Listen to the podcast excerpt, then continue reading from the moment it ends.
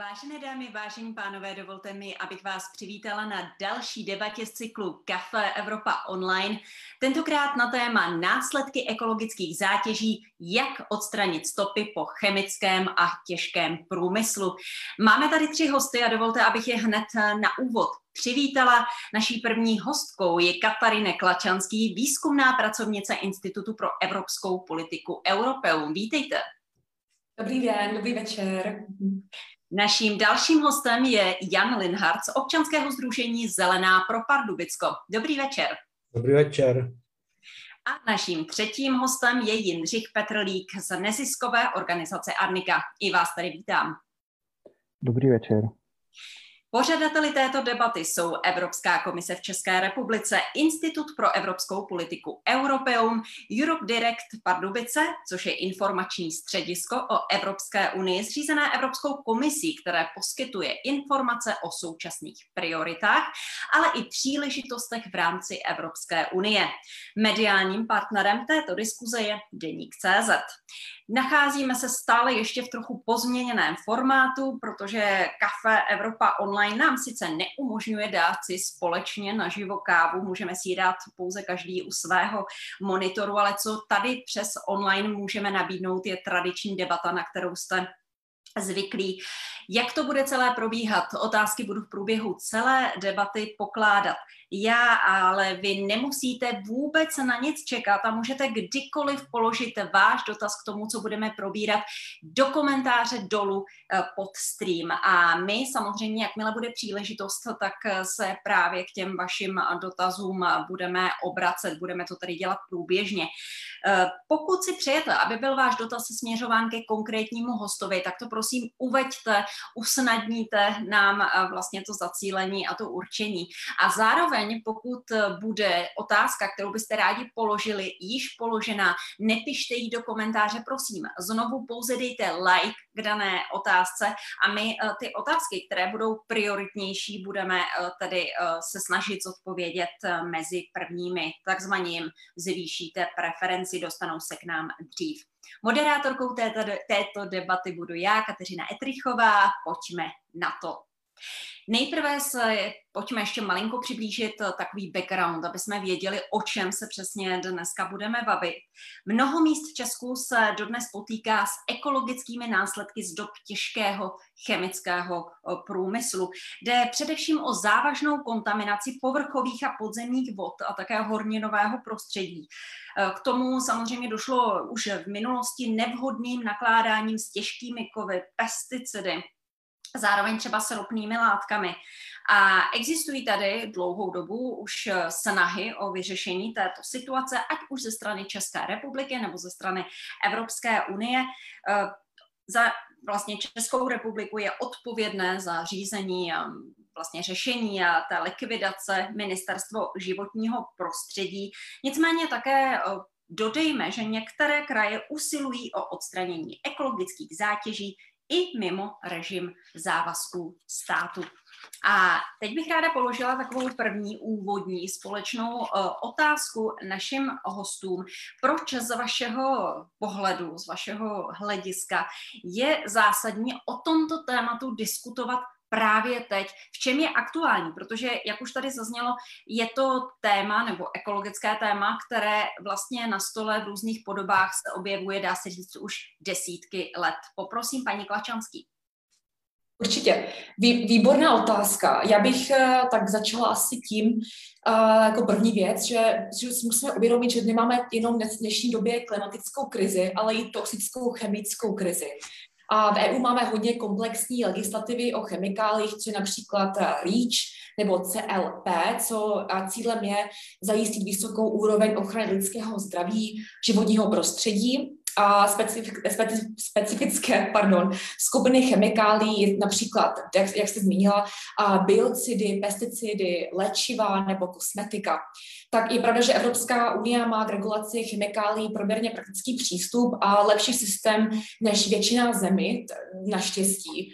Ale nebezpečné chemikálie se ale i nadále vyba- pořád vyrábají a používají, uvolňují i ve velkém množství tak um, uh, přesto je veřejnost obecně neinformovaná vlastně na ty chemikály, jak a proč jsou vystavený a co to vlastně znamená pro jejich uh, zdraví. Tak já bych takhle jako začala prvním dobrým místem pro začátek je získat pro jako takovou představu, kolik chemikálí máme ve své společnosti a co si, jak kolik se vlastně vyrábá, vyrábají a, a používá, protože nemůžeme mluvit jen o starých ekologických zátěžích, zátěžích, ale také o nových, jako jsou chemikálie každodenních výrob, výrobcích pro domácnost.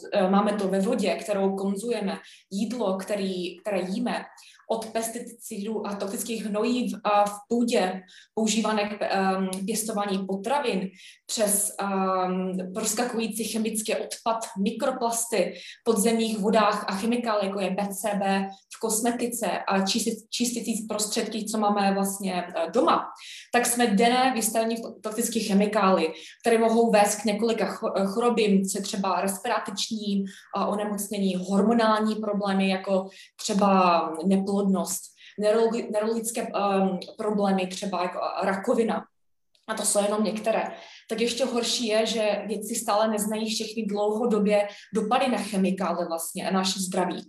A teprve ní, jako ní začínáme vidět jejich účinky a to ještě třeba do stovky let uvidíme, co vlastně, co vlastně um, z toho bude. A tako, taky, taková jako fakta nebo takový jakože data, že máme rádi dat, data, čísla, tak momentálně, jako pro představu, máme v sobě průměrně 700 chemikály, co je opravdu jako pro mě strašidelný. A chemikály samozřejmě ještě vytváří takový takzvaný koktejlový efekt. Máme tolik prostě různých chemikálí v sobě, že nevíme, jak vlastně oni způsobí na sebe ještě, ještě, a dlouhodobě ještě, k tomu. Tak, tak ještě to takhle zahrnuju z těch 700, tak 420 uh, chemikálů nebo těch látek um, jsou vysledovaný, že vlastně víme, že, že uh, můžou poskytovat rakovinu.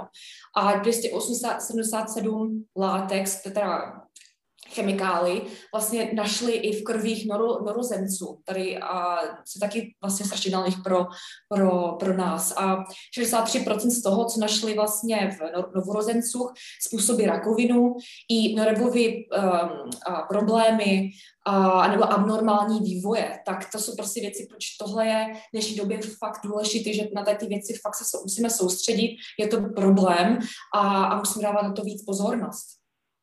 Eh, děkuji vám, eh, děkuji vám za vstupní eh, slovo, tedy vlastně ekologické zátěže jako velký problém pro naše zdraví, což samozřejmě je aktuální téma a my se k němu ještě samozřejmě dostaneme, nebo v této, na této rovině. Poprosím pana Linharta, jestli by on nabídl svůj pohled na to, proč on považuje toto za aktuální. No, jako přemýšlel, přemýšlel jsem o tom, proč zrovna teď by měly být aktuální ekologické zátěže, pro ten důvod já nevím. Protože ekologické odstraňování ekologických zátěží, o tom se bavíme od roku 2000, po revoluci to začalo a dneska to nějakým způsobem se pokračuje, vyvíjí. A já zrovna nevím, proč dneska zrovna se bavíme o starých ekologických zátěžích. Tím neříkám, že jsme se o nich bavit neměli. Ale vy jste se mě ptala, proč. Já vám řeknu, že já nevím. Jak říkala kolegyně před mnou, my se přece nebudeme bavit o těch léčivech, rakovině a tak dále. To není předmětem vůbec dnešní naší debaty. Pokud jsem to vím, tak to jsou staré ekologické zátěže, které jsou přesně definované tak eh, minimálně, minimálně ta možná důležitost je i v tom, co vy jste poznamenal, že právě je to věc, která se teda řeší desítky let a stále zůstává vlastně nevyřešená, takže je vlastně eh, tady jistá důležitost to téma si zviditelnit, že jo, aby prostě třeba došlo k nějaké urgenci, k nějakému, k nějakému eh, řešení té, té věci. Jaký názor na to máte vy, pane Petrlíku? Já si myslím, že staré ekologické zátěže jsou bohužel eh, pořád aktuální téma budou eh, aktuálním tématem ještě dlouho, protože eh, to jsou místa, kde se nahromadily toxické látky, látky typu třeba DDT, rtuti, polychlorovaných bifenylů. A to je jenom přehlídka těch, dá se říct, nejpopulárnějších, ale zároveň i těch nejvíce zákeřných, které přetrvávají dlouho v životním prostředí a v podstatě eh, v těch ekologických zátěžích eh, se nijak eh, nerozkládají nebo jako prostě ta jejich nebezpečnost s časem v žádném případě neklesá. Problém starých ekologických zátěží tkví v tom, že jsou to vlastně trvalé zdroje znečištění hlavně vod, ale nejenom vod. Můžou to být i trvalé zdroje znečištění vzduchu, protože ty toxické látky můžou z těch zátěží vytěkávat do ovzduší a v nějakých lokalitách způsobovat eh, de facto trvalé zatížení ovzduší látkami eh, typu polychlorovaných bifenylů například.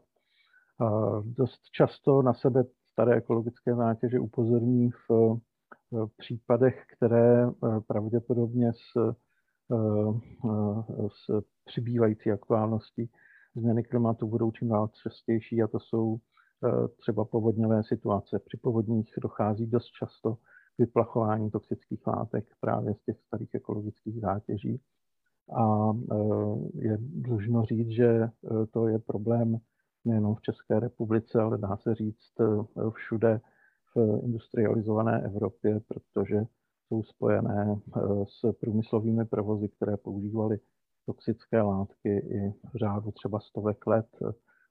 Je známá zátěž rtutí, která trvale dotuje Eh, touhletou toxickou látkou eh, eh, nádrž Skalka u Chebu a přitom jde vlastně o zátěž, která vznikla v Německu někdy v 18. století, kdy se tam začal vyrábět pesticid za, za pomocí rtuti a ta rtuť se nakumulovala v sedimentech, ze kterých se to do dneška nepodařilo dostat, protože by to znamenalo stěžit obrovská množství zeminy.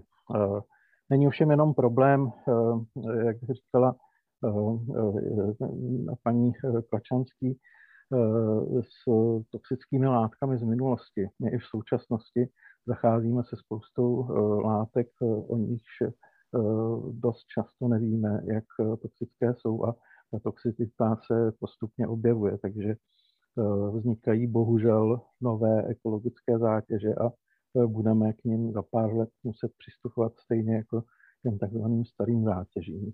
Tohle je případ třeba eh, perfluorovaných látek, které se používají v hasicích přístrojích a eh, v místech, kde, jsou, kde se požárníci cvičí, tak se ty látky dostávají do životního prostředí a, a s tím se objevil třeba obrovský problém se zatížením zdrojů pitné vody ve Spojených státech, ale Eh, nověji třeba i ve Švédsku a eh, bohužel se dá věřit, že eh, podobné problémy budeme nacházet i v České republice.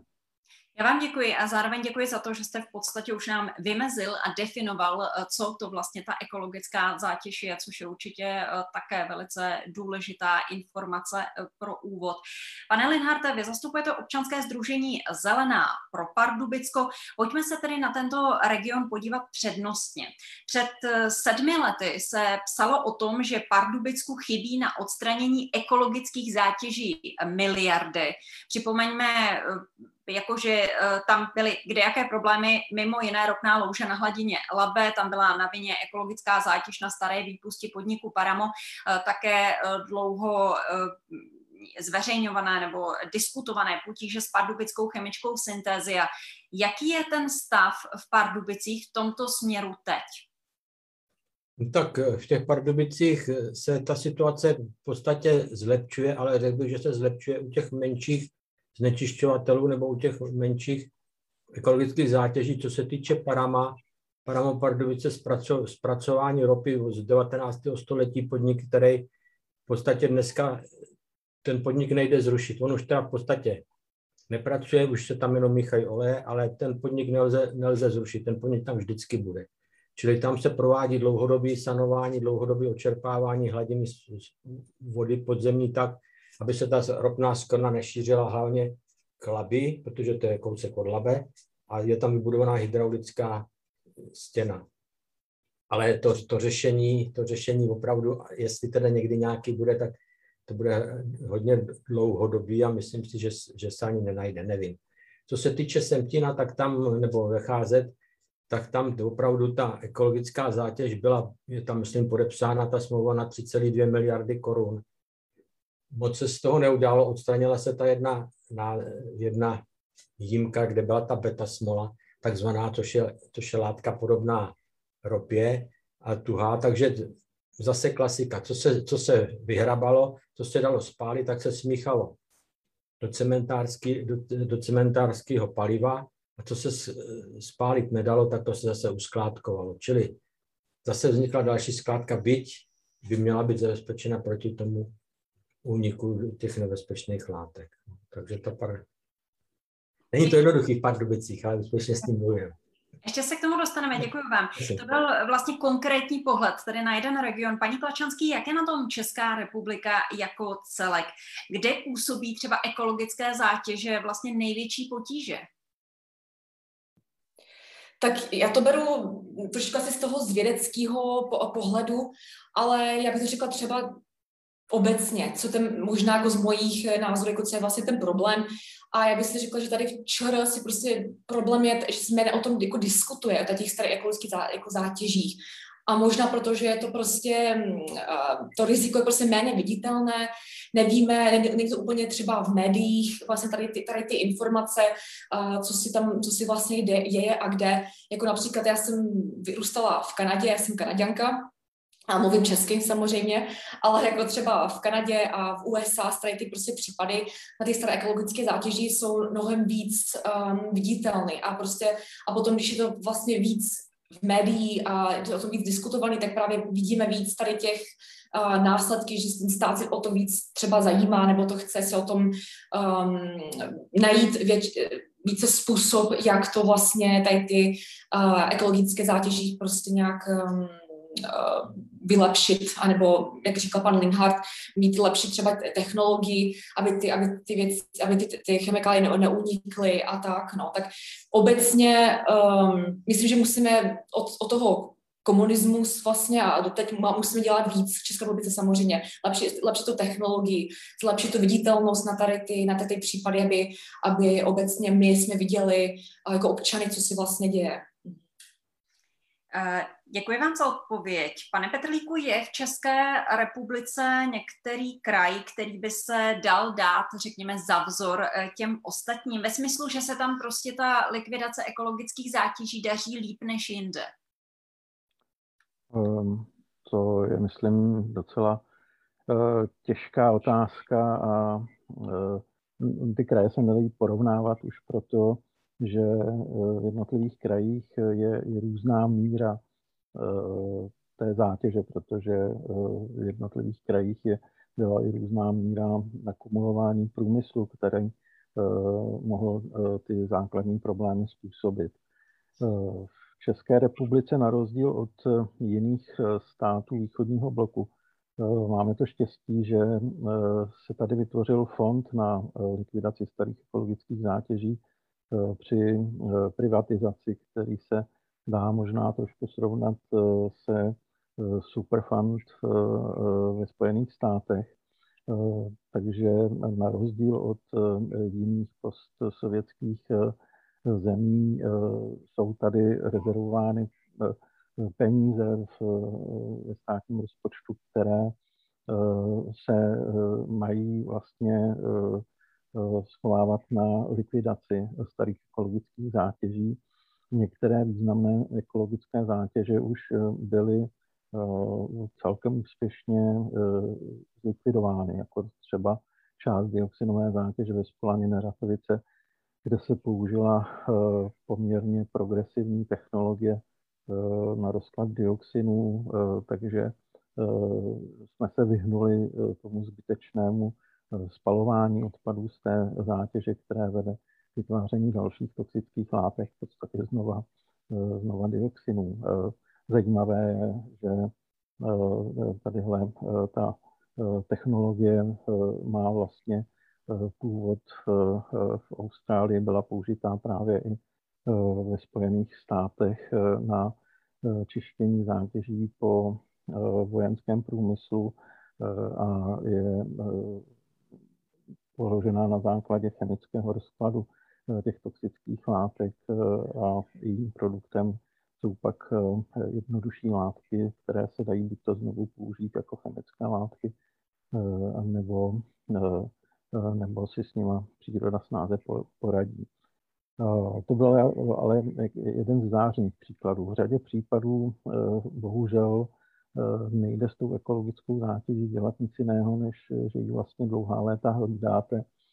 To znamená, že je tam třeba vytvořená nějaká stěna proti úniku kontaminované vody do okolního prostředí, do okolních vod, ale to není bohužel prostě trvalé řešení. V momentě, kdy by nastala situace, že tadyhle tu stěnu přestanete vlastně hlídat a provozovat, tak jsme tam, kde jsme byli a to, to řešení prostě trvalějšího rázu je dost často velice nákladné a v některých případech může být i kontraproduktivní a může vést k ještě větší kontaminaci.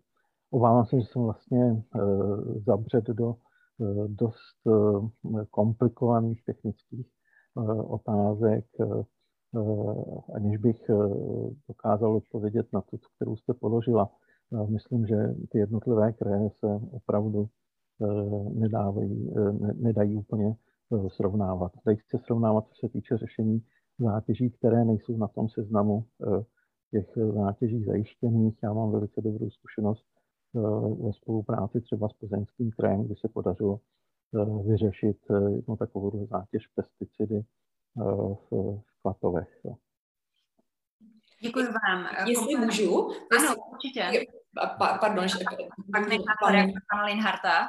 Přesně. Úplně souhlasím jenom s, s panem Petrlíkem na, na základě ty likvidace, že právě, že potřebujeme víc investice a výzkumu do té ty mm, chemikály, co můžou vlastně zlikvidovat tady ty, ty uh, sanacních vlastně práce, tak to je fakt jako velmi důležité. A právě není ta, ta jak probíhají, probíhají ta likvidace, tak vlastně uh, to může trvat i desítky let, možná i stovky let. A to je právě ten problém, že to potřebuje nějak urychlit. A právě by bylo super prostě mít nějak nějaký více prostě investic, no tak prostě do toho výzkumu, no samozřejmě. A hlavně taky zdávám takovou um, příklad vlastně, že to taky stojí několika peněz, že třeba odhadujeme, že to bude nějaká prostě katastrofa, katastrofální případ, bude třeba nevím, dva, dva milionů a potom to nakonec trvá 500 milionů samozřejmě, tak musíme být víc prostě ready, připravený na to, než když bude nějaká havárie. Třeba jako ostravské laguny, podle moje výzkumu jsem tady vystudovala, že um, když vlastně se ukázalo nakonec toho likvidace ropních kálů, že to vlastně um, stálo, nevím, nějaký, myslím, že bylo nějakých 2,6 miliardu a nakonec museli ještě k tomu přidat vlastně 500 milionů navíc právě, protože neodhadli, neměli, nemáme ten um, zkušenost, tady ty likvidovat takový prostě velké uh, katastrofální prostě případy, no, tak. Hm. Děkuji vám za doplnění. Pan Linhardt eh, se ještě hlásil o slovo. Já si myslím, že to hodně doplňuje oba dva mé předřečníky, že ně, někdy prostě se ty připadne mi to, že někdy se ty ekologické zátěže odstraňují proto, aby se, aby se odstraňovaly. Třeba ty laguny v, tom, v té Ostravě, tak ty byly z části vytěženy, ty byly vytěženy. Přes celou republiku byly vezeny do, do, do Sokolova, kde se pálily nějaký peci.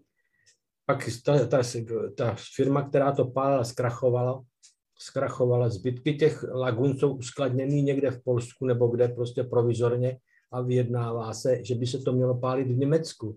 Tak si představte, co to je prostě, co je, co je potom lepší pro to životní prostředí, jestli opravdu nějakým způsobem nesanovat, nehlídat to a počkat, až prostě třeba bude technologie, která to umožní zlikvidovat na místě a ne to vozit přes celou republiku a pálit to nakonec v Německu. Pane Linharte, já u vás možná ještě chvilku zůstanu, protože tady máme divácký dotaz, který je směřuje vlastně přímo na vás od pana Tibora Švarce. Měl bych dotaz, jak vidíte vývoj s pardubickými lagunami v pardubických Rosicích a především lagunou Lhotka v Rybitví? Ano, jedno jezero s beta smolou je sice pryč, ale co ty další laguny? Jsou situovány přímo u řeky Labe a je 32 let po revoluci. Tehdy se hovořilo o tom, jak se životní prostředí bude zlepšovat a že to bude priorita. Jak je možné, že to tak dlouho trvá a jedovaté nádrže jsou stále součástí naší příměstské krajiny? No, na to se nemůžete ptát mě, na to se musíte zeptat státu, protože stát se zavázal při privatizaci Semtinu, že, že tyhle ty laguny a že to, že to zlikviduje. Jak říkal kolega, jsou na to i nějaké peníze, jenže za, za, tě, za těch, já nevím, kolik to je, 12-15 let se prostě vytěžila jedna eh, beta smola, s tím ostatním se nic neděje, nicméně jsou nějakým způsobem ošetřený, sanovaný, čili nějaký bezprostřední nehro, nebezpečí nehrozí, ale je, je, to, je, to, je to špatná práce ministerstva životního prostředí a státního fondu životního prostředí v tom, že za získat dotaci na sanaci je hrozně složitý problém, prostě několika, několika stupňový. Druhá, druhá věc je ta, že, eh, že se možná, jak, jak jsem říkal, že se ty sanace odstraňují jenom proto, aby se odstraňovaly, aby se vykázala nějaká činnost. A ten efekt může být možná i, i horší, než když se to nechá v klidu a jenom se to sanuje do té doby, než se najde nějaké lepší řešení. Kdybychom si teď položili otázku, co by tedy Pardubicku nejvíc pomohlo k řešení té situace, tak chápu správně, že jsou to primárně finance. Ale ty finance snad i jsou na tom, jak, jak říkal pan Petrlik, tak ty finance snad jsou vytvořeny v tom fondu, to úplně přesně nevím, kolik jich tam je, nebo kolik jich tam, kolik jich tam není, ale především se ten stát k tomu musí postavit čelem a nějakým způsobem se to snažit řešit. Je to jeho závazek. Oni se k tomu zavázali při privatizaci. Děkuji vám. Jo. Jak významným segmentem jsou vlastně staré ekologické zátěže v kontextu veškerých ekologických potíží, které v České republice řešíme? Mm, obrátím se na paní Klačanský. Přece jen toho eh, totiž jako není málo. Máme tady zároveň nové závazky v rámci zelené dohody, mluvíme o udržitelnosti, nutnosti omezit cestování auty, emisích a tak dál. A do toho vlastně ještě není vyřešené to staré. Tak co by teď z vašeho pohledu mělo být tou prioritou? Mm-hmm. Dobrá otázka. A to je hodně, hodně těžká otázka, jak bych řekla, ale tady jsme už zmínili finance, tak eh, samozřejmě finance je, je jedna věc, taky bych řekla z takového, z, z moje pohledu, tam mm, asi ko, ko, více komunikace a, a, a nějaký pro, hlavní orgán, co spojí vlastně tu e, Evropské komise, ty naše legislativy, co máme spoustu, zelené dohodu a český stát, bude muset, muset existovat nějaký prostě spojení, nějaký mezičlověk, co tady ty informace, informace může, jenom na, nás může vlastně víc uh, čeho tady podporovat, tady v těch, jak to vlastně, jako technologii potřebujeme, kolik peněz bude stát, uh, nějaký třeba um, příklady o úspěšný vlastně vyčištění tady těch ekologických ekologických um, uh, katastrofálních případů. Tak nevím, třeba v, v, Holandsku byly teďka nějaký, mám tady um, vystudovali nějaký různé um, případů, kde vlastně ty fondy a organizování vlastně hodně pomohlo. Tak právě si myslím, že v Česku tady tohle chybí, že právě potřebuje odborníci na tady, na tady tohle do budoucna. Um, a jak jsme tady ještě zmínili, že vlastně ta, ta technologie uh, chybí. Um, jenom tak zmínit takovou jednou, jedný příklad z Rakouska, že byly instalované takové preventivní stavby um, a, a vlastně používat takové alternativní filtrační systémy, um, jak filtrovat nějaký chemicky um, látky z, z vody. Vlastně bylo jako v nějakém městě a, a právě taky si můžeme tady ty informace přidat nám, mít nějaký prostě hlavní orgán z Evropské unii, co konektuje tady ty potíže um, do budoucna, tak to by hodně pomohlo. Hm. Děkuji vám. A pojďme rovnou na další divácký eh, dotaz od paní Pavlíny Žitňanské. Dobrý den, zajímá mě názor hostů na těžbu lítia u nás na Cínovci. Tato lokalita se hodně dlouho vzpamatovávala z kyselých dešťů a teď by měl přijít další zásah do krajiny. Ekologická zátěž bude veliká. Bojujeme tu za uzavření dolů a další by se měl otevřít. Krásné gesto od státu. Ukončíme těžbu uhlí, ale budeme těžit litium, protože to potřebujeme do baterií v úvozovkách ekologických aut. Děkuji za názory hostů. Pane Petrlíku. No, nejsem si jistý, jestli jste si vybrala uh, správně, kdo by na tohle měl odpovědět, protože uh, já vás nejsem, jasně, uh, já bohužel nejsem úplně uh, podrobně seznámen uh, tadyhle s tou kauzou, takže se nedokážu vyjádřit k té konkrétní situaci. Uh, nicméně musím říct, že z hlediska uh, působení na lidské zdraví, tak litium nepatří mezi ty nejproblematičtější těžké kovy, takže bych v tomto ohledu ty obavy trošku těšil. Samozřejmě nevím, co to bude znamenat přesně v té dané lokalitě, čili bych se spíš zdržel nějakého vyjádření se, protože bych hodně vařil z vody, nezlobte se. Pořádku, děkuji vám. Pane Linharte, přejete si zareagovat? Tak já bych zareagoval možná ještě daleko šířeji. Já si, já si myslím, že to, jak se v současné době preferují elektromobily a co všechno se proto dělá, je, je krok špatným směrem, že tudy by ta cesta víc neměla. A co se týče toho litia, tak pokud vím, tak ty lokalitě probíhají nějaké průzkumné práce, čili do, do, tě, do, těžby to má, do těžby to má daleko, pokud bude nějaká těžba ekonomická. Vím, že tady v Chvaleticích byly podobné iniciativy, že by z těch odvalů tyhle ty látky těžily, pak od toho odstoupili, nevím o tom. Takže jako je, potřeba, je potřeba to hlídat, ale, ale v současné době proti tomu nelze nic moc dělat. Kromě teda toho, že to nechceme, že, že dávat na, na, na vědomost politikům a úředníkům, že to nechceme. Nicméně to bezprostřední nebezpečí, že by se tam zítra otevřeli doly, nehrozí. Děkuji. Dám prostor samozřejmě i paní Klačanský. Jo, tady tu otázku si moc ráda vezmu, že eh, elektri, elektromobilní auta takový můj uh, koníček a uh, bohužel teda díky teda pro náš, pro náš svět elektromobility prostě to je, to je cesta dopředu a to je prostě hodně pozitivní věc a právě z toho si nějak uh, nevyhneme, protože pod evropské dohody, dohody a nové legislativy tak vlastně um, musíme snížit naše fosilní um, emise. A, a právě je vlastně taky legislativa, že budeme do 2030 musíme mít do, musí to vlastně zredukovat o 55%. A vlastně i Škoda, Škodovka, Škoda Auto minulý týden oznámili, že vlastně do 2035 vlastně 55 až 70% z jejich výrobů bude elektromobilní auta. Tak vlastně tohle je prostě cíl celého světa. V Americe taky obrovský boom.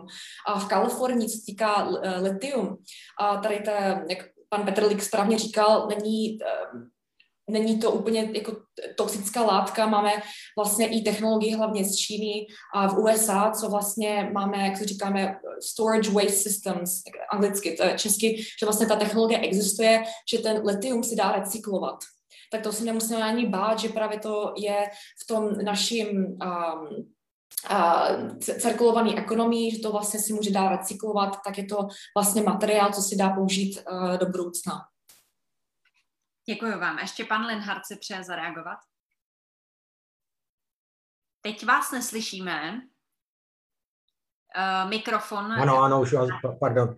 Já se obávám, že, ten krok, že, že, to, že ta propagace jednoznačná těch elektromobilů je krok špatným směrem, stejně tak jako před několika lety, určitě si vzpomenete, se mluvilo o biopalivech, o přimyslování rostlinné složky do biopaliva co to bude mít za efekt, jak, to, jak se to všechno zlepší a dneska se ukazuje, že prostě eh, se to dělá na úkor prostě orný půdy a tak dále a že ten krok správným směrem úplně nebyl.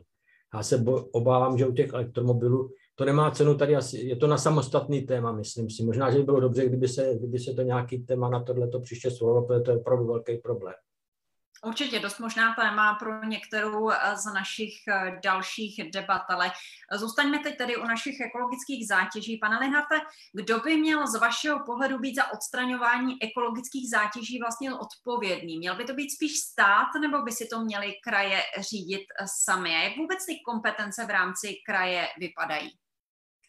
No, tak já si myslím, že, že co se týče, pokud se bavíme o starých ekologických zátěžích, tak tam při privatizaci těch podniků se stát zavázal, že ty ekologické zátěže zlikviduje. Čili to je, to je podle mého názoru, podle mého úrovně vědomí, je to, je to prostě to, co se neděje. Dlou, dlouhodobě taky vidíme, kolik jsme po revoluci a že, že z těch, já jsem četl, nechci říkat nějaký čísla, který si, který si můžou vygooglovat, ale v podstatě někde jsem četl, že je snad odstraněná pouze desetina všech těch starých zátěží, které jsou evidované. To si vemte, že, že už to trvá něko, několik desítek nebo desítek let. Že jo. Takže co se týče krajů, kraje jsou, inicia, je to jejich souk, ne, soukromá, je to jejich iniciativa třeba v Pardubickém kraji, likvidujou, ale likvidujou ty menší zátěže, to znamená nějakou tu černou skládku nebo, nebo nějaký menší jezero, lagunu nebo něco takového. Na ty velké věci, jako je Paramo nebo Semtín, tam musí jednoznačně se pochlapit stát. No a e, vlastně z toho, co říkáte, kdyby právě došlo k posílení kompetence těch krajů, nebyla by to cesta k tomu, že by se možná ty věci začaly, řekněme, hýbat? A tam ne, nevím, tohle nemůžu posoudit, jestli kraje, ty, jestli by to pomohlo, nevím. Spíš si myslím, že ne, protože tam je tyhle ty obrovské zakázky je potřeba podle mě řešit nějakým způsobem globálně, zase to rozdělit mezi ty kraje, každý na svém písečku. Ne, nebyl bych pro.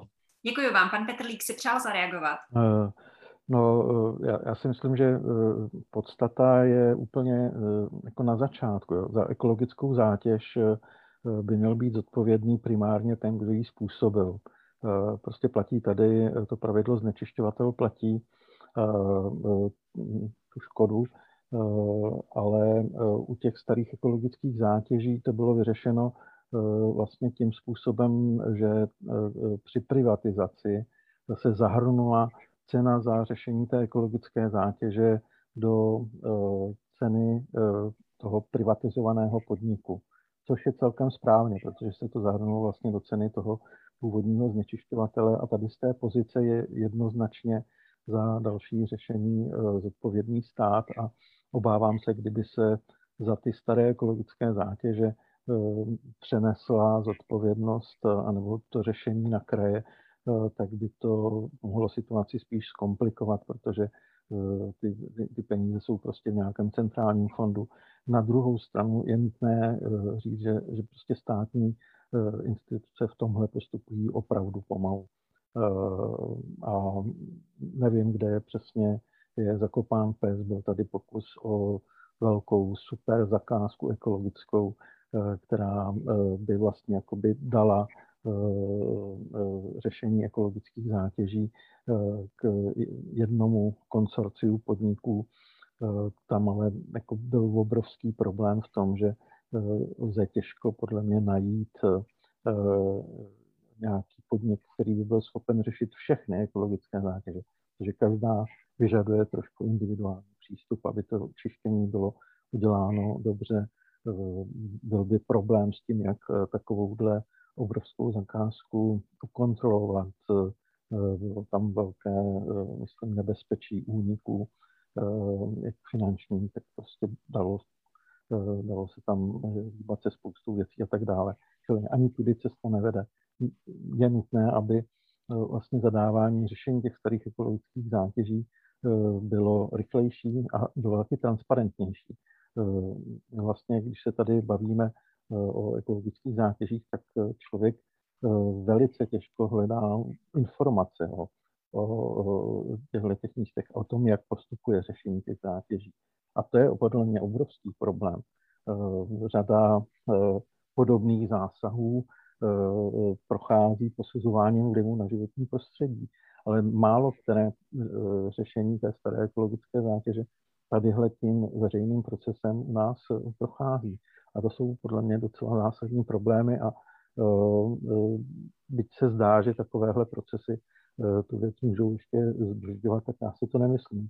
Dost často vedou naopak spíš k zlepšení toho způsobu řešení té staré ekologické zátěže a Eh, můžou eh, naopak eh, řešení třeba i urychlit, tak myslím ukázalo i v případě zátěží ve Neratovice. Já vám děkuji. A pojďme si možná také říct, co vlastně pro občana znamená, když se dozví, že žije v místě postiženém starou ekologickou zátěží. Paní Klačanský, vy už jste to eh, vlastně naznačila různé jako zdravotní problémy, které mohou eh, z těch ekologických eh, katastrof plynout. Ohrožuje to i po těch letech od chvíle vzniku, protože ty staré ekologické zátěže jsou desítky let staré, tak i v takovém případě je třeba ohrožené zdraví a může v takové takové zóně si třeba člověk koupit pozemek, pěstovat tam něco na zahradě. Je to, je to v pořádku? Mhm. Výborná otázka. Ještě jsem chtěla jenom říct na pana Petrlika, jak říkal uh, předtím, úplně s vámi souhlasím. Já jsem chtěla dodat, že právě tady, a to souvisí a tady s tímhle, že chybí ta transparentnost, právě ta informace pro tu veřejnost. A jenom dám takový příklad eh, z Kanady, že právě, co se mi moc líbí, že to vlastně bere uh, jako federální stát, že to vlastně celý stát má, toho má na starosti tady ty ekologické zátěži a právě, když se něco třeba stane, nějaký um, unik do oceánu nebo z, z ropy, vlastně provincie Alberta má tam, eh, tam jsou obrovské ropové a průmysl, tak vlastně okamžitě si to vlastně hlásí, ne všechny, samozřejmě je tam furt problém na tu transparentnost, ale hlásí si ty hlavní a, a požáry vlastně na stránky. A tam je vlastně datum, čas, kdo to byl, co si vlastně stalo, kolik peněz to bude stát na ten clean up, na to čištění. Vlastně tak tohle bych jako dala jako příklad vlastně, co, co můžeme dělat tady v České republice na, na ty poskytování těch informací pro, pro veřejnost. A právě tohle na, na vaši otázku, co, bych souhlasím, když třeba si někdo chce postavit barák nebo bazén, něco na dětské hřiště, to může být eh, cokoliv, tak právě měl by existovat nějaký portál, že se může prostě podívat, že hele, tady je nějaký kontaminace, protože jak, jak jsme zmínili, ta technologie ještě ne, neexistuje tak, aby to prostě vyčistilo všechno, co tam, co tam, co tam je v, to, v tom uh, podzemní uh, vodu nebo v, to, v, to, v té půdě. Tak tohle je fakt rizikový a, ne, a nevíme. Ty informace fakt ještě, ještě chybí. Třeba máme, existuje nějaký portál, je třeba havárie na Česká inspekce životního prostředí, uh, co izp.cz, ale uh, nejsou tam všechny informace samozřejmě.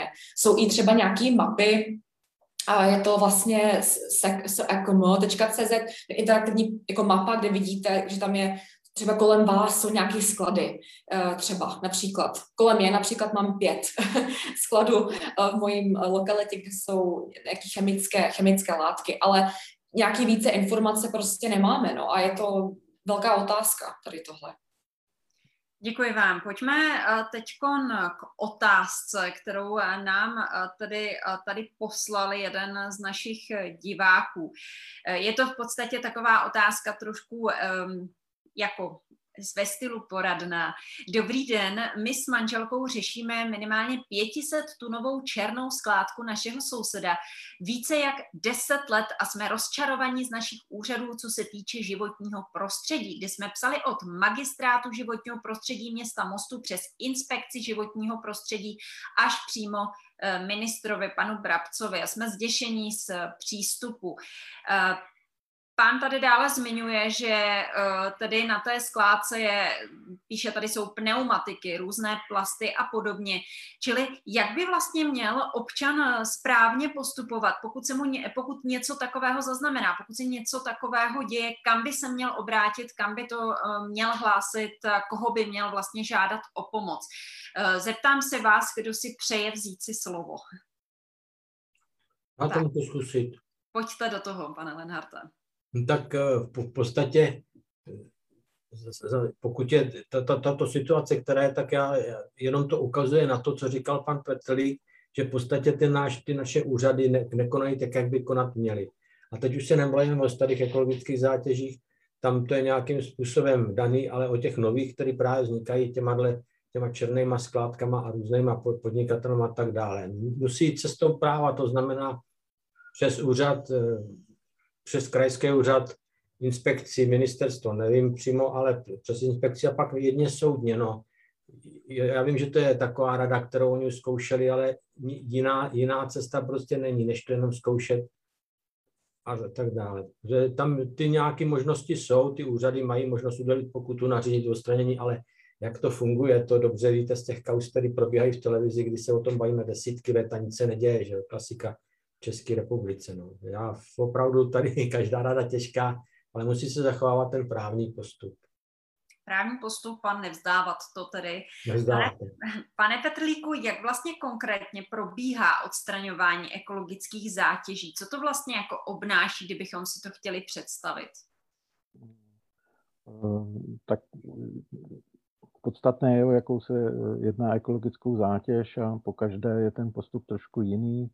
Eh, v průmyslových podnicích eh, typu z Polany Je to většinou obrovská plocha, nebo se jedná o nějakou část dneska už neužívaného průmyslového areálu. V případě té zátěže dvou, dvou objektů, kde se vyráběly pesticidy a kde ty zbytky byly kontaminované nejenom těmi pesticidy dneska už zakázanými, ale i právě dioxiny, tak tam to byla poměrně složitá operace. V podstatě ta oblast byla nejdřív zakrytá vlastně s stanem, kde musel být udržován pod tlak, aby se nešířil prach do okolí. Ty objekty byly rozebrány, rozdrceny a pak v takové peci, kde nedocházelo teda ke kontaktu s tím zahřívacím médiem, byly ty dioxiny a další toxické látky nalápány do oleje, který pak šel do chemického reaktoru. Takže už z toho popisu vidíte, že muselo jít o poměrně složitou operaci, která byla současně i nákladná, poměrně sofistikovaná. Muselo se tam pamatovat na spoustu věcí. Něco jiného bude ekologická zátěž, kde se jedná třeba o kontaminaci podzemních vod, tak tam dost často se vytvářejí prostě takové stěny, kde se zabraňuje tomu, aby docházelo k odtoku těch podzemních vod mimo tu kontrolovanou oblast. V jiných případech může být tím řešením prostě to, že se zabrání přístupu srážkových vod, tak aby nedocházelo prostě k opakovaným průsakům tou kontaminovanou zeminou a nedocházelo k další kontaminaci pod, pod povrchových vod, ale to je řešení dočasné. Je to prostě celá škála možných řešení. Některá jsou bohužel jen polovičatá a čeká se na to, až bude třeba dostupná lepší technologie na řešení té staré ekologické zátěže, ale vždycky musí být cílem to, aby se zabránilo úniku těch znečišťujících látek do okolního prostředí a aby se ta míra kontaminace snížila na nějaký limit.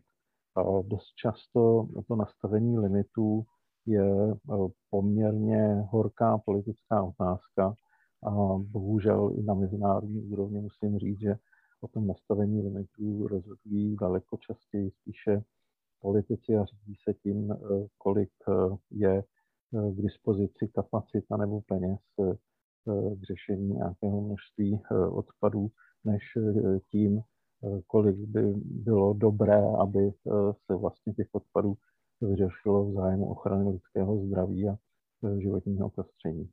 Já vám děkuji. Mám tady o, diváckou otázku na paní Klačanský od paní Jarmily Dvořákové. Nevíte, jestli také existuje nějaká databáze informací o tom, jaké zdravotní potíže lidé měli v souvislosti s ekologickými prohřešky v Československu? Moje maminka kdysi, co by mladá, trpěla v Ostravě na exémy a lékařka jí říkala, co by chtěla, když je tu všude ve vodě to, co je. Nijak průkazné to nebylo, ale zajímalo by mě, jestli mají jiní lidé podobné zkušenosti. Mamince to skutečně přestalo, když jsme se po revoluci odstěhovali. Děkuji.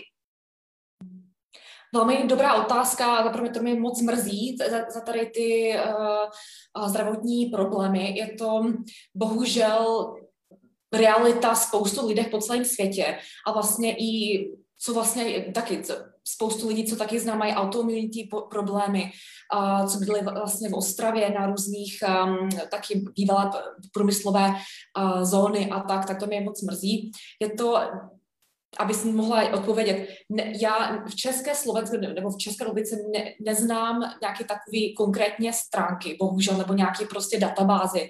No tady tohle, bohužel, protože ta informace, jak jsem zmínila na začátku, ještě bohužel není. A já doufám, já doufám, že bude nějaký t, taková databáze, protože to je fakt výborný nápad, a tak je to vlastně na tu transparentnost, že právě si víme, že člověk má třeba exém nebo nějaké problémy z nějakého látku, tak tady ty věci by měly, by měly být evidovány.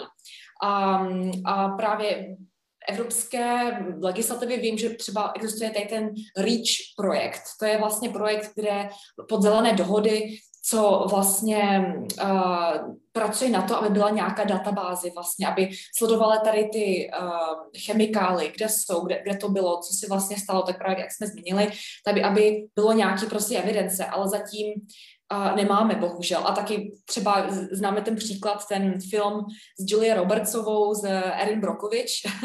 to je výborný takový smutný případ, ale pořád se to stává, takové případy v, v USA, kde právě víme, že vlastně konkrétní místo byl nějaký um, Uh, nějaký uník, prostě chemický uník a nic z toho nestalo prostě. Stát si tomu nějak nezapojilo, ale právě z mojím pohledu teda, tím pádem by mohla být ta společnost, ta firma a právě na základě toho by měly mít prostě um, škody, by měly platit tady tohle, no.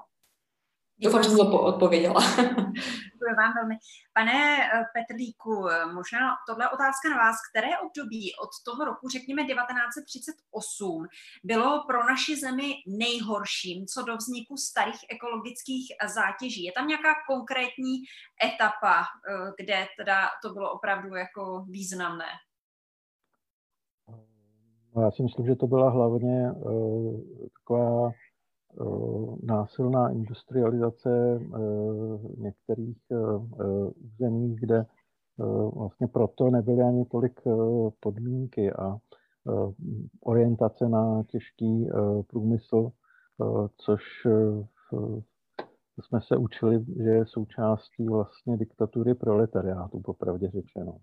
Nicméně si myslím, že to nastartovali už procesy za druhé světové války, kdy eh, se eh, začal eh, budovat těžký chemický průmysl, protože Německo mělo problémy s benzínem, takže se pokoušeli ho vyrábět z uhlí a v té době vlastně mají kořeny které chemické závody v České republice stejně tak měl eh, velký význam chlor a jeho výroba pro válečné účely. Na to pak eh, navázala rozvoj chlorové, navázal rozvoj chlorové chemie i v tom mírovém období.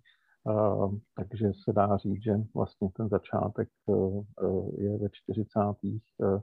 letech a kontinuální pokračování až do let víceméně 70. Děkuji vám. A ještě tady mám jednu diváckou otázku pod, od pana Václava Janouše a je směřovaná na pana Linharta. Jak hodnotíte ekologickou katastrofu na Bečvě? Nezaložili jsme si také takovou starou ekologickou zátěž pro naše děti a vnoučata? Hezký večer. Tak e, není, není to založení staré ekologické zátěže, ale je to obrovský, já bych, já bych to neřekl prostě, ale jste mě neví, je to obrovský, obrovský problém ne, a ukazuje to, jak, jak, jak je ten náš systém prostě neschopný, jak, jak, ty, ty inspe, jak ty inspekce životního prostředí nejsou schopny dosa, dotáhnout věci do konce. A když je dotáhnou do konce, směšná pokuta pro podnikatele, kterého to neodradí, ne, neodradí od toho, aby podnikal špatně. Co se týče ty bečvy, no tak tam je to selhání jedince, vždycky to je selhání jedince, ta havárie, ale že, že, by, že by jsme si tím zakládali tu možnost, že by se každý rok to opakovalo, nebo že by se to opakovalo, jak říkal kolega, že bychom si založili starou ekologickou zátěž. Tu zátěž mají teď někde v moři, takže to, takže z toho se strach nemám, ale opravdu to ukazuje, že po roce nejsou schopni vyřešit, kdo to tam vypustil. Že jo? Když tam těch podniků je X, je, není jich tam 100. No a fakt jsem z toho roz, roz, rozpatitej minimálně. Děkuji vám za odpověď. No. Eh, já jenom připomenu, že sledujete Kafe Evropu online na téma následky ekologických zátěží, jak odstranit stopy po chemickém a těžkém průmyslu s našimi hosty, kterými jsou Katarína Klačanský, Jan Linhardt a Jindřich Petrlík. Pojďme do další části naší debaty. Ráda bych se zeptala paní Klačanský, jakým způsobem je odstraňování starých ekologických zátěží podporováno na Evropské, unii, eh, na evropské úrovni úrovni, respektive na poli Evropské unie? Mm-hmm. Uh, taky dobrá otázka. Jsou tam různé direktivy, ale bych začala možná teďka k nejaktuálnější, co je vlastně v rámci zelené uh, dohody, že vlastně v říjnu 2020 přijala komise novou strategii pro chemické látky životní prostředí bez, bez toxických látek. Tak ta strategie je prvním krokem dosázení ambicí nulové znečištění pro prostředky bez toxických látek a co, jak jsem říkala v rámci té zelené dohody, a ta strategie podpoří inovaci bezpečných a udržitelných chemikálie a zvýší taky ochranu lidského zdraví a, a životního prostředí před nebezpečnými chemikálie. A to vlastně zahrnuje um, vlastně další chemika, chemické látky, co dneska vidíme vlastně i v dětských hračkách, uh, výrobky pro péči, um, pro, pro děti, kosmetika, detergenty, materiály uh, v, v textilu, tak právě už se nějak začíná Evropská unie vnímat, že musíme fakt něco dělat. Um, a tak existuje tady ty vlastně legislativy, jsou různé vlastně i směrnice, um, co tady můžu ještě, ještě nějak jako eh, říct, ale spadá to vlastně teďka momentálně pod tu zelenou dohodou. Já bych tady ještě taky třeba zmínila takový jako zajímavý ještě uh, různé um, takové iniciativy, třeba z, z USA a ještě z Evropské unii, co vlastně Biz NGO, to je taková jedna skupina, co vlastně, to, to jsou um, podnikatelské skupiny a Eh, z vlády, akademici a ekologické vlastně lidi, co dělají nějak dohromady a vlastně, jak jsem říkala, ten výzkum, tak právě hledají takové alternativy na uh, různé no, netoxické látky, co můžeme vlastně používat jako alternativy v našich každodenní běžné produktu. Tak to je takový jakože příklad. A právě uh, Green Chemistry and Commerce Council, co je vlastně um, americká skupina, ale to může být taková jako příklad tady i v České republice. Uh, to je jedna skupina, co vlastně si vytváří taky z, z různých vysokých škol a právě našli jako výzkumu um, alternativu na jedna hodně toxická látka, je to etylhexyl, do EHP, to je taková energetická látka, a vlastně to, je, to si používá v drátech, kabely, počítače a tak a právě oni našli takovou alternativu. Tak právě tady ty naše Evropská unie začíná, začíná hodně podporovat vlastně přes různé granty a tady ten výzkum pro alternativních eh, chemikálií, co jsou vlastně netoxické. Tak. Děkuji vám. Pane Petrlíku, eh, máte nějakou zkušenost s dotacemi třeba Evropské unie, s jejich eh, čerpáním vlastně a využitím na likvidaci no, těch ekologických zátěží? Přímou zkušenost s čerpáním nějakého takového grantu nemám, nicméně vím, že takováhle kapitola v těch fondech existuje Mm, nicméně na úrovni Evropské unie je trošku problém v tom, že eh, se zatím nepodařilo dohodnout eh, nějakou jednotnou strategii eh, v ochraně půd a tím pádem je těžké dohadovat i třeba nějaké jednotné limity pro toxické látky v půdách. A to je zakopaný pes, který brání v tom, aby vlastně byly eh, uvolňovány peníze třeba na eh, likvidaci některých eh, ekologických zátěží. Čili tadyhle v této oblasti neexistuje dostatečně silná společná politika na úrovni Evropské unie a zrovna ta oblast vlastně znečištění po, po podnicích na to doplácí. V čem došlo k pokroku, tak je to, že eh, průmyslové, velké průmyslové podniky musí v současnosti zpracovat eh, jakousi zprávu o míře znečištění eh, na svém území, aby bylo možné po nějaké době nebo v době, kdy budou třeba končit svůj provoz, porovnat tu míru znečištění, kterou způsobili a provést nějakou nápravu. Nicméně je to jenom jako jeden, jeden z prvních kroků, kde se podařilo vlastně tu nejednotnost v ochraně půdy trošku prolomit. Děkuji vám. Pane Linharte, co Pardubicko a evropské dotace? Máte vy nějakou zkušenost konkrétní? My, my jako spolek jsme realizovali zhruba pět, eh, proje, pět projektů na odstraňování eh, staré ekologické zátěže.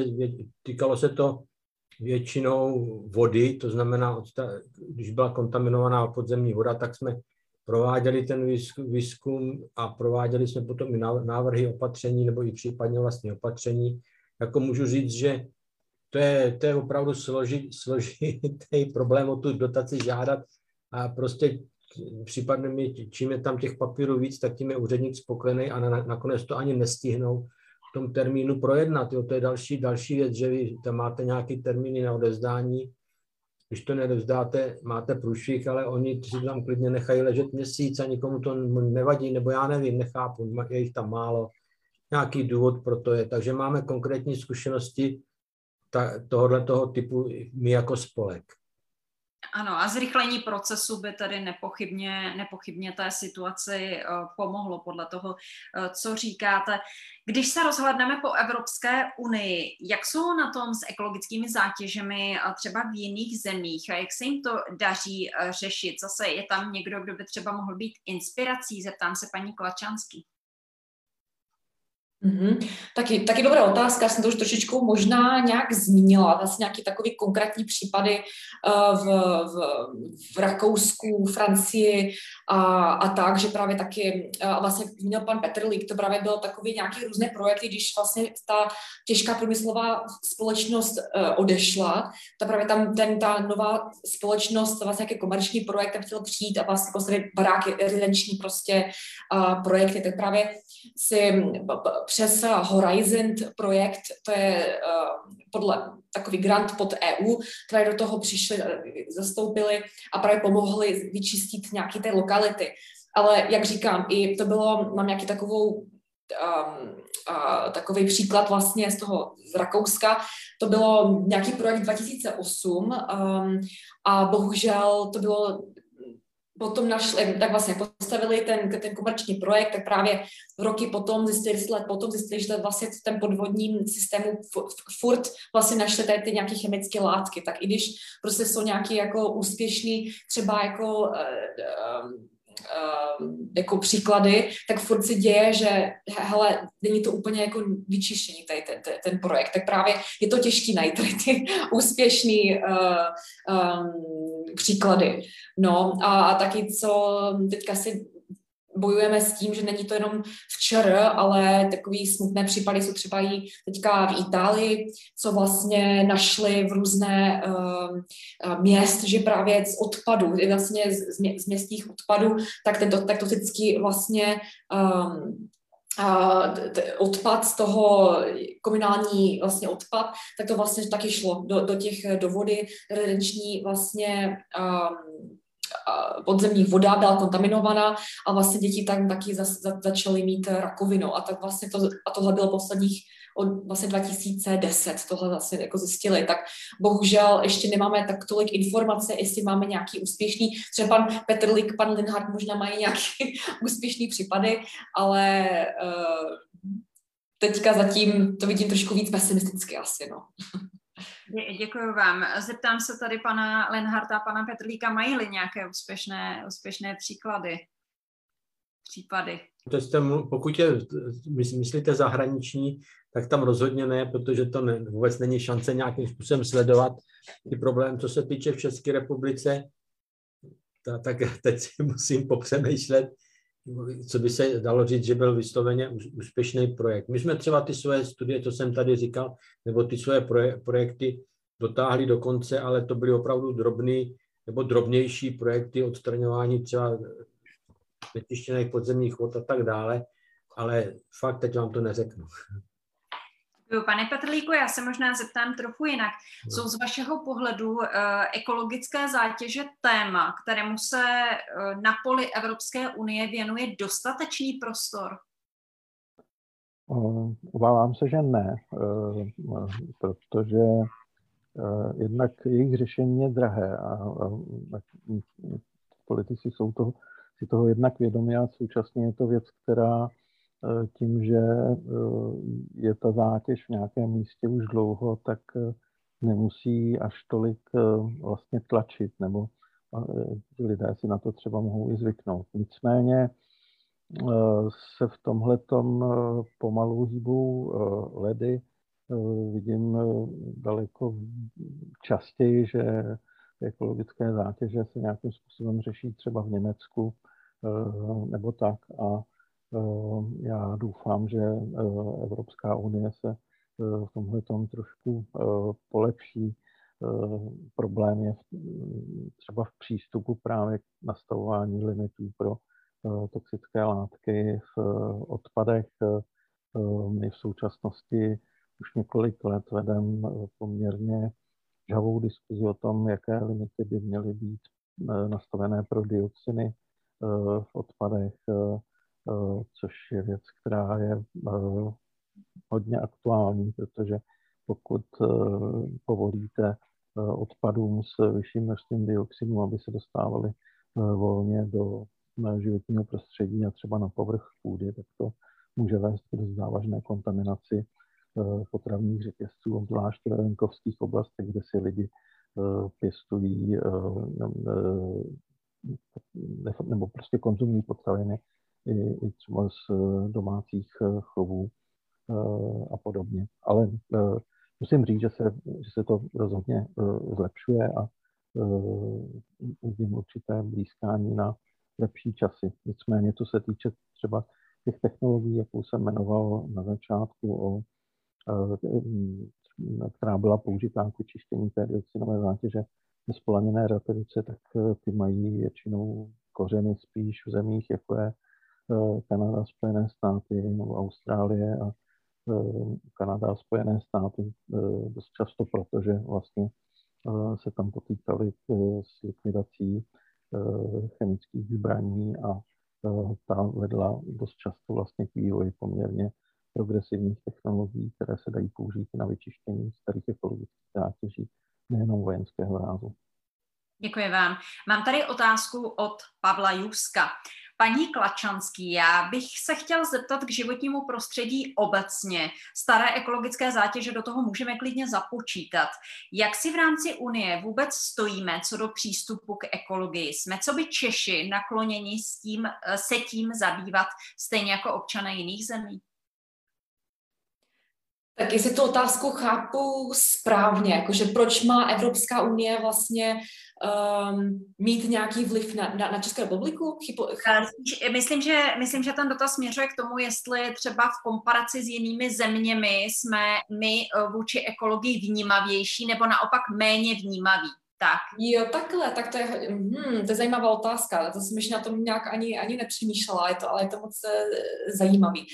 Já bych řekla, jako když se podíváme na ty jako staré ekologické zátěží v Česku, tak myslím, že, že jsme ještě na to nějak jako možná lepší než, než ostatní, protože vlastně ten, ten náš industriální um, projev bylo moc víc jako později než vlastně ostatní státy, třeba um, uh, UK, uh, Británii nebo Německo a tak, že vlastně díky možná díky naše um, díky komunismu, nebo to nechci říct, ale že to vlastně byl opožen ten industriální vlastně uh, průmysl, tak má, myslím, že to myšlení jako Češi máme víc na, na to ekologii, je to vlastně v kultuře, vidíme to vlastně trošku jinak, tak, tak myslím, že jestli si jako takhle nějak, nějak vidíme jinak, tak, tak jako teda srovnávat, tak, tak možná jsme na to trošku lepší, bych jako říkala. Možná i na, na rovinu a Kanadě, bych jako, že máme tak, to, ta kultura fakt jako nastavený, nastavený jinak, ale to se těžko tohle, těžko si mám jako těžké odpověď na tady tohle, no. To je, doufám, že jsem nějak, nějak komentoval. Chtěla připomenout tu vaši možnost vlastně komparace třeba českého přístupu a kanadského přístupu, jestli třeba tam vnímáte zásadní rozdíl. byť jsme mimo Evropskou unii teď? No jasně, taky, taky dobrá otázka.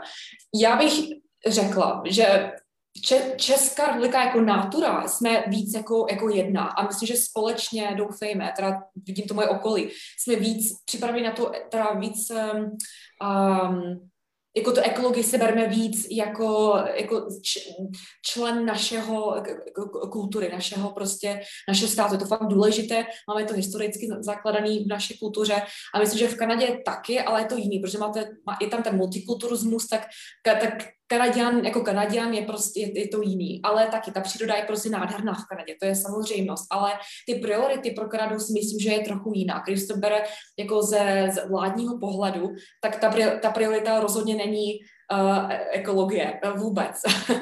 Pak myslím, že pro Češi je to, záleží, kdo je samozřejmě ve vládě, ale myslím, že to je, jako Češi jsme víc prostě dovoluji se říct dopředu tady v tomhle, v nějakých, nějakých věcech, ale zajímá. Ne, jako z, to, z toho čištění, jak, jak říkal pan Petrlik, Kanada má tu technologii samozřejmě, ale ta nátura jako občany, bych řekla, jako Češi jsme tady víc jako vepředu. Mhm. Děkuji vám. Eh, pan Radek H. se ptá pana Petrlíka. Pane Petrlíku, jaká je šance, že by na úhradě starých ekologických zátěží participovali prostě i zahraniční země, které to způsobily? Konkrétně Rusko v případě stop po sovětské armádě nebo Německo ve válečné éře. Byly snahy o něco takového? Děkuji za odpověď. Uh, myslím, že byly snahy, co se týče uh, toho znečištění po ruské armádě. Musím přiznat, že nevím úplně přesně, jak dopadly. Rozhodně nebyly snahy chtít tohleto po Němcích, nehledě na to, že by se to podle mě dost těžko dokazovalo, protože tam vlastně jde spíš o ty podniky, které eh, tady nějakým způsobem zahájily výrobu a pak pokračovaly, eh, takže se to promítlo vlastně do, do eh, těch fondů z jejich privatizace. Čili dá se říct, že svým způsobem tam ta vazba na toho původního znečišťovatele u těch podniků nějakým způsobem ošetřená byla a jak už jsem zmiňoval, tak je to výhoda oproti jiným postsovětským zemím, kde takovýhle institut ani nezavedli. Eh, nicméně eh, si myslím, že by ta, to, ten princip znečišťovatel platí měl být uplatňován minimálně i od teďka. To znamená, že ty podniky, kde je ten vlastník zahraniční, tak by měly být zodpovědné za to případné znečištění a Hlavně eh, bychom neměli trpět eh, uplatňování takzvaného double standardu, to znamená, že eh, společ, nadnárodní společnosti přicházející k nám by měly uplatňovat stejně přísná kritéria, jako v, mají ve, ve své domovské zemi, což bohužel dost často nebylo. Na druhou stranu bychom asi nechtěli, aby se uplatňovala kritéria ze zemí, eh, kde eh, ta legislativa na ochranu životního prostředí je horší, byť ten původní, byť ten majitel je, eh, je z té země. Děkuji. Mám tady ještě jednu otázku od paní Petry na pana Linharta. Nezlobte se, ale mně připadá, že teď je to zelená sem a zelená tam. Ekologie je trend, aktuální populární agenda celé Evropy. Proč se ale tyhle palčivé problémy neřešily mnohem dříve? A nehrozí náhodou, že až ekologie z pědestálu popularity zase spadne, že se to prostě vůbec nedořeší? Je to můj dlouhodobý pocit, že to takto funguje. Paní může mít, ano, paní může mít ten pocit, náš spolek vznikl, vzniknul v roce 2007, čili té, té problematice už se věnujeme del, delší dobu. Vznikli jsme proto, aby se tady nepostavila spalovna nebezpečných odpadů v Pardubicích, hlavně, což se nám povedlo. Zachránili jsme stovky stromů, které měly být skáceny a na základě naší intervence nebo našich účastníků řízení skáceny nebyly. Čili je to věc trošku i každé, každého, jak se do toho chce položit, kolik do toho chce věnovat osobní invence nějaký a, a, a práce. Takže já to tak, já to tak ne, necítím, protože já jsem v tom v podstatě polecený už od toho roku 1990, takže já to tak necítím, ale je možný, že paní prostě, ale takhle nechce do toho paní zapojí. To je tak. No. tam jsou, no je to, je to určitě prostor, takže samozřejmě výzva k tomu eh, nevzdávat se v této věci a samozřejmě snažit se, snažit se třeba i přispět k nápravě. Eh, pojďme ještě na jednu otázku, eh, která se už týká toho pohledu do budoucna, což je takový, taková závěrečná část dnešní naší debaty a směřuje k panu Petrlíkovi. Píše Jirka Student. Ono jde i o budoucí ekologické zátěže, jako jsou skládky, které hoří každý den, unikají skleníkové plyny. Dnes jich máme 280 a kde e, končí polovina komunálních odpadů. Stát bohužel posunul konec skládkování z roku 2024 na rok 2030. Co s tím, jak se na tyto doslova tikající ekobomby připravit, pokud se to vůbec dá, respektive co nejdříve se jich zbavit, když se současná vláda ke Green Dealu staví negativně. Udržitelnost, potažmo cirkulární ekonomika není koncepčně řízená. Díky za reakci. No, pana Študenta je vidět, že je šéf redaktorem uh, odpadového fóra. Uh, uh, co se týče posunutí ukončení skládkování, tak to je rozhodně špatně.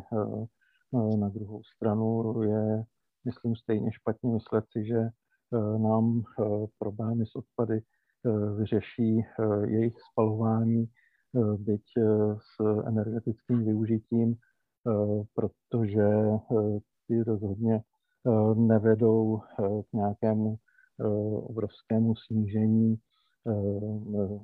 emisí skleníkových plynů Musím říct, že eh, Česká republika jednoznačně eh, zaspala, eh, co se týče rozšířování prostoru pro recyklaci odpadů, pro snižování množství odpadů. Nicméně v současnosti pozorujeme ten přesun nebo tlak na to, abychom ty odpady přesunuli ve skládek do spaloven, což si myslím, že je Eh, zbytečný mezikrok, obzvláště eh, když se podíváme na to, že v roce 2030 eh, by měly být zakázány nebo neměly být už používány nerecyklovatelné plasty, tak nevím, co potom vlastně do těch stavěných spaloven budeme dodávat, čím je budeme krmit a jestli Eh, budeme závislí třeba na dodávkách eh, tepla z takovýchto zařízení, tak eh, nám nezbyde nic jiného, než odpady pro ně dovážet ze zahraničí, což považuji za špatné, nehledě na to, že třetina z těch spalovaných odpadů vám zbyde v podobě popele, strusky, popílků, kde je spousta těžkých kovů a organických látek. A mimochodem Eh, obrovská část eh, benátecké skládky je eh, tvořená právě popelem z malešické spalovny. I tohle to je prostě součást toho problému se skládkováním. V Nizozemsku se rozhodli ten popel ze spaloven používat při stavbě silnice, ale mají ho tolik, že už vlastně vymýšlejí projekty jako vystavení nějaké obrovské eh, umělé hory eh, z popela, z trusky a no, ustupuje eh, do pozadí trošku kontrola toho, co se může z takovýchhle staveb dostávat do okolního prostředí. Takže jejich nositel Nobelovy ceny označil zemské silnice za de facto lineární splátky. Takže je potřeba se dívat na cirkulární ekonomiku, aby byla opravdu cirkulární a nevedla k novým lineárním řešením. Děkuji vám. Pane Linharte, možná pojďme se ještě podívat na jednu věc. My jsme mluvili o tom, že samozřejmě uh, řada podniků před rokem 1989 na Pardubicku právě z, uh, založila nebo byla základem těch problémů, které tam přetrvávají dodnes v ekologické rovině. Podle vás jsou aktivity současných firm po ekologické linii dostatečně hlídané? Dostatečně hlídané Dostat, že dostatečně, řekněme, limitované v tom, eh, nebo že jsou kladeny eh, dostatečné nároky na to, aby firmy eh, třeba na Pardubicku právě, kde s tím máte tu zkušenost, no. ale platí to samozřejmě obecně, tak aby neznečišťovali to okolí. No. A jsme, jsme přesně zase v tom začarovaném kruhu. Já to teda můžu konkrétně dokázat teď, co se projednává emise z elektráren Chvaletice a Opatovice. Není, není to zátěž, ale na tom to můžu krásně ukázat. Evropská unie stanovila nějaký, nějaký limity emisí, které se můžou vypouštět, dala čtyři roky na to, aby, se, se, se to, aby to ty firmy opravily. Další roky, co, a to si myslíte, že to se stalo. Všechny, všechny teplárny nebo elektrárny požádali o limity a budou dostali je od krajského úřadu o vyšší a budou vypouštět dál. Jo, čili tam to je zase, zase důslednost toho, co mě chybí u té státní zprávy, že důsledně prostě to nevymáhá. Tady jste měli čtyři roky na to, abyste to dali dokupy, tak zdůvodněte, proč jste to neudělali a pokud to nezdůvodníte, tak pojedete halt po, no, po nových limitech, tak snížíte výkon, že jo? A to zase už je snížený zisk, rozumíte, a kruh je, kruh je uzavřen. Čili pravidla jsou, ale nejsou prostě dostatečně hlídaná, vymáhaná. a dodržovaná. Tudíž je snadné doposud je, je obcházet. Paní Klačanský, jak třeba k tomu, eh, k této jako budoucnosti ekologických zátěží přistupuje Evropská unie? Zelenou agendu řeší samozřejmě velmi eh, významně, ale myslí se i na, řekněme, předejítí zátěžím, řekněme, vzniku těch zátěží do budoucna. Uh, taky dobrá otázka, taky taková komplikovaná, jak to hm, asi říct, ale jenom jsem chtěla ještě komentovat na diváka, co, co komentoval na pane Petrlíka na Ekobomba, to se mi fakt líbí, to je fakt správný, tak to se mi moc líbilo. Ale jinak, co se, co se teďka vlastně dělá Evropská unie. No, jak jsem říkala, v rámci toho REACH projektu je, jak jsem zmínila, zmínila před, předtím, je vlastně ten hlavní důvod a vývoj toho rýču je vlastně vyrábět na trhu um, látky, co jsou prostě netoxické, tak právě ta, ta budoucnost je prostě ta fakt ta výzkum a, a informace, transparentnost a, a infor, no a, a, a výzkum toho prostě vytvářet ty netoxické látky. Tak prostě tohle je na, na tu agendu a jak jsem říkala, v říjnu 2020 Evropská komise vydala tu novou chemickou strategii pro udržitelnost, taky na podporu prostředí bez toxické látek, tak a, a, pre, preventivním prostě uh, opatřením, taky tady, tady k tomu, ale jak, jak zmínil pan Linhardt a, a, a, a vy taky, že vlastně těžký, že mám tady různé legislativy, máme tady různé prostě projekty, co chceme mezi rámci Evropské unie udělat, ale kdo to vlastně bude nastavovat, kdo to bude hlídat v těch jednotlivých státech. A to je právě ten problém, co, co fakt mě děsí, že tady máme spoustu mladých lidí, jak jsem já třeba v Evropském komisi, co prostě máme tady různé nápady a tak, ale koncem dne musí být nějaký prostě člověk nebo nějaká uh, agentura, co tady to vlastně hlídá, ale taky koncem dne, to je tam zbývá jenom pár minut, bych řekla, že fakt ta zodpovědnost by měla stát, jestli ne vláda, jestli nás prostě tady nějak nehlídá, tak ty firmy, ty společnosti. A právě například um, Unilever, to je prostě příklad, co prostě vyrábí spoustu produktů um, od, od um, no, jídlo vlastně až do čištění, čištění produktů, do, do domácnost. Ta právě tady ty společnosti, co, co potřebujete, ty chemikálie různý a tak by měly, když, když by něco si fakt stalo, nějaký únik, tak právě oni mají zodpovědnost zaplatit tady ty, ty škody. Prostě a, a třeba by mohl být nějaký dan do budoucna, že prostě ty, z toho, ty peníze z toho z toho daňů, třeba jak máme ten carbon tax, vlastně by mohlo jít do eh, technologií na nové výzkum prostě netoxické látky. A tak to ještě vlastně neexistuje, ale právě samozřejmě jsou teďka hodně společnosti, co vidí, že to je prostě obrovská mezera Evropské unii a různé státy, co prostě nějak na to prostě ne, nereagují. Teprve ty společnosti, co jsou takové ty eco-free společnosti, je to samozřejmě nějaký lidi vidí jako trend, ale to nevidím jako trend, to prostě uh, budoucno, že tady ty společnosti konečně vyrábějí produkty bez nějakých chemikálie.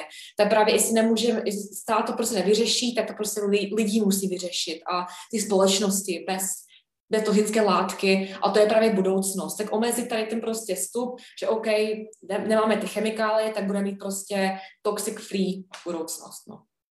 Děkuji vám, pane Petrlíku. Když se stoupíme na tu úplně základní úroveň, mohou sami lidé, jednotlivci, i v tomto začít u sebe a dělat něco jinak, aby zabránili do budoucna vzniku ekologických zátěží? Um, podstatě mohou, pokud eh, se zaměří na to, eh, jaké spotřebovávají výrobky. Eh, já můžu dát příklad sebe, když jsme rekonstruovali byt, tak jsem strávil poměrně dost času studováním bezpečnostních listů různých přípravků, které jsme používali ať už na malování nebo lepení a podobně, eh, což jsou eh, typicky poměrně, nebo někdy to můžou být poměrně toxické přípravky nebo přípravky, které obsahují celou řadu nebezpečných látek. Čili bo, jako každá věc to stojí čas, pozornost.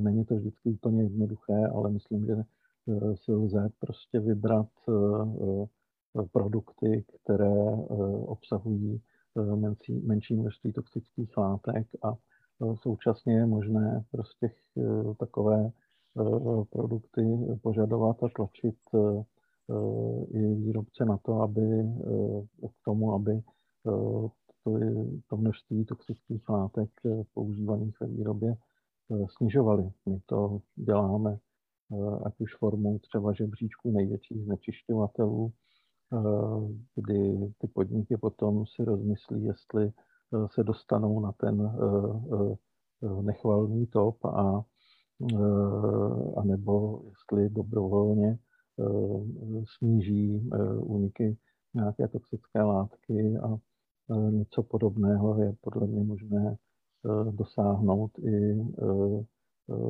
vlastně tlakem na výrobce, aby nám dodávali eh, výrobky, eh, které neobsahují, nebo pak třeba při své likvidaci neprodukují toxické látky.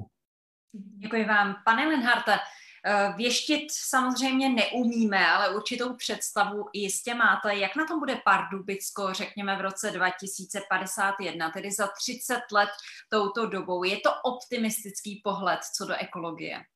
Já si myslím, že ano, že byť to skřípe a nějak čas jeden krok dopředu, dva kroky dozadu, že, to, že nakonec to dotlačíme do toho konce, co, co bychom chtěli, to znamená, že v roce 51 Pardubice budou kyslíkový lázně, tady budou lidi jezdit dýchat zdravý vzduch a jenom pamětníci... A slyšíme budou, se? Jen, jenom pamětníci budou říkat, tady stálo Paramo takový smradlavý podnik, takže jsem pozitivně naladěn, byť se toho pochopitelně nedočkám. A uh, jak na tom bude co do ekologie za 30 let touto dobou Evropa, paní Klačanský? Mm-hmm. Výborná otázka.